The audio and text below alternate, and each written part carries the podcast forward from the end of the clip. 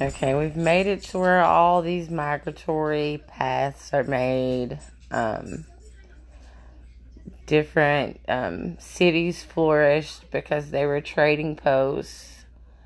Um, we've gone through lots of religious um,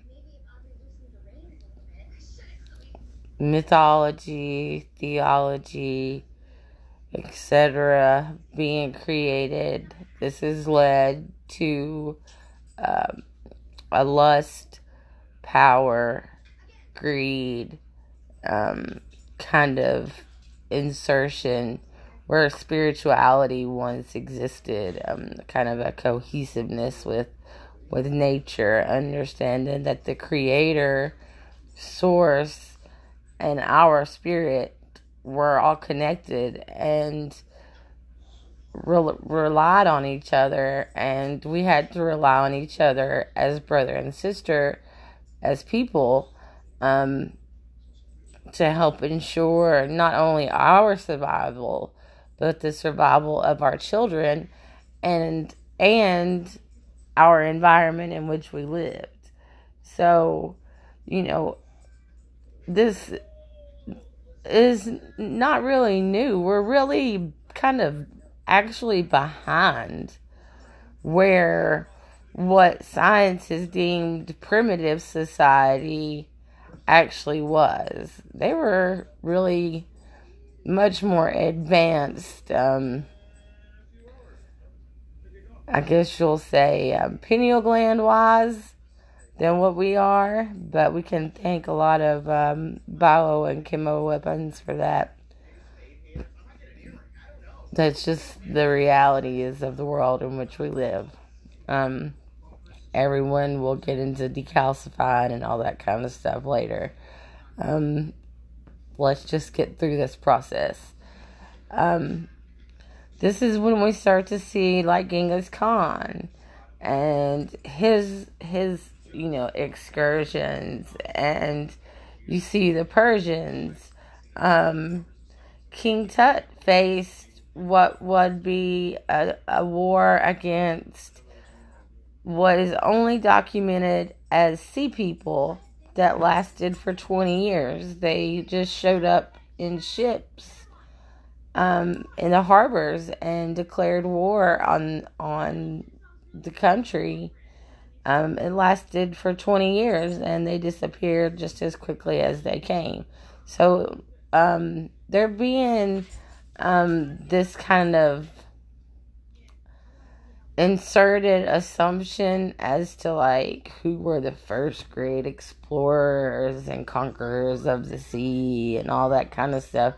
We are severely misguided. Um, we've already talked about Mansa Um, there were there were tribes that were not white that really really conquered the sea. Um, look up Mr. Cuffe. Um, he ran what would amount to um, a freedman relocation in which he only hired Aboriginal and freed uh, slaves to work for his shipping company. Um, and he would try to take the freed slaves back to what he had deemed was a safe area back in Africa. But what he didn't realize was that the East India Trading Company had kind of already infiltrated this area um, and started a lot of corruption.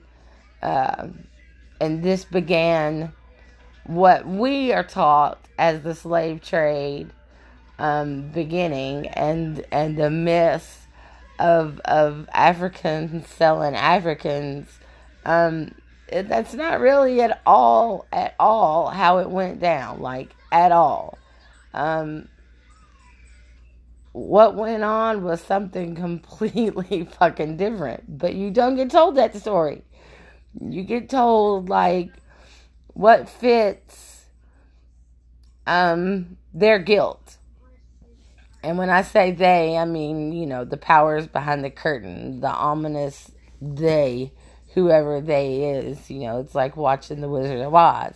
You don't really know who's behind the curtain, but you know somebody's back there because everything that you're seeing going on is is you know a bunch of sleight of hand shit. Um, pay attention, like I said. Um, the founder of Chicago, he's a guy that just kind of pops up out of nowhere and has no history. Um, there's no history. There's like no no history of this man who just shows up and magically takes um, what is controlled by a rather large tribe. They're second in size to the Cherokee. Um, uh, they control all of the Great Lakes and all of their watersheds, including the Mississippi, um, the Platte, etc. Um, the founder of Chicago would show up and just magically take all of this area. Um, and so would a gentleman um, who you see uh, cities and universities named after um, by the name of LaSalle, um, Cavelier LaSalle. Make sure that you um, look into him. He was um, a Freemason. Um, a lot of these guys were. A lot of these guys are Freemasons. The term New World um, meant something entirely different than what we're told that it meant. Um, those are just the facts. They they love everything in plain sight because they believe that one, you are too naive to see it. If you do see it, the term conspiracy theorist and agnostic and atheist and all, you know, there's a million other terms that get thrown at you for your way of thinking, even though it's all kind of fact based. Like, here's the proof. Um, tell me how this is not correct information. But that cognitive dissonance doesn't want to let go of that being the way that things are because that's been told to you every day for eight hours a day for 20 something years. I mean, that's just the reality of it. Um, it's really some some dirty deeds that went on that we have to consider when we look at things. Um, Andrew Jackson, like I spoke of earlier, like the man made his fortune off of the backs of slaves. Well, what we know now is a lot of these slaves were not necessarily from Africa. These were captured Americans, Aboriginal Americans, who were groomed and taught generationally that if they spoke, their tongues would be burnt out. So they learned to live in silence. And when you learn to live in silence and you don't tell your story and you don't tell your history or your ancestry anymore, um, you start to become whatever story that you are told that you are. Um, this is called indoctrination or institutionalization. Um, it's the same thing. It's the whole purpose of schooling. Um, if you want to know the origin of schooling in America, I would suggest um, looking up schools like the Carlisle School. Um, it's now a big uh, army post. It shouldn't be, in my opinion, speaking as um, an Aboriginal descendant. I don't think that the government should own the property, but that's my opinion. Um, knowing the stories that go on, um, you can catch a lot of it on YouTube. I would suggest Amazon and a film package uh, about the Trail of Tears and the Cherokee Nation, and um, it's a whole box set. Um, get it, uh, especially if you have any Aboriginal blood, even a drop in you. Um, it's it's gonna explain a lot of, of the emotion and ties that you feel to things.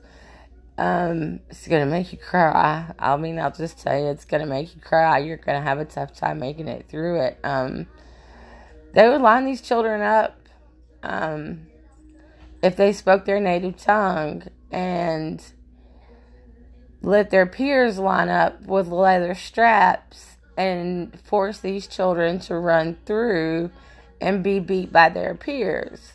So they were being physically abused on top of psychologically abused on top of emotionally abused um so there there again you know a lot of people will throw well you got reparations no we we really didn't i mean if if we're, we're if if if we really protected our bloodline and we stood up to the government and we stood true to who we were and where we were from, we got zero dollars. We still get zero dollars. We do not exist in the eyes of the law. That is just the way it is. I have no basic rights unless I claim to be something else. I have to claim to be something else in order to obtain a single right in this nation um, a nation that was stolen, um, a nation that was nearly taken back more than once. But that's not told to you either. That's why this story of Metacomet is so important. Um, King Philip, like I said, you know, they like to use his his English given name because it's more acceptable. Um, you have to understand like the amount of time that these people were going through all of this and um they're hearing stories generationally of what their families have gone through and what other tribes families have gone through and the lies that they've been told and the way that religion has been used. And um but they still have a certain code of conduct that they um, at their core live by.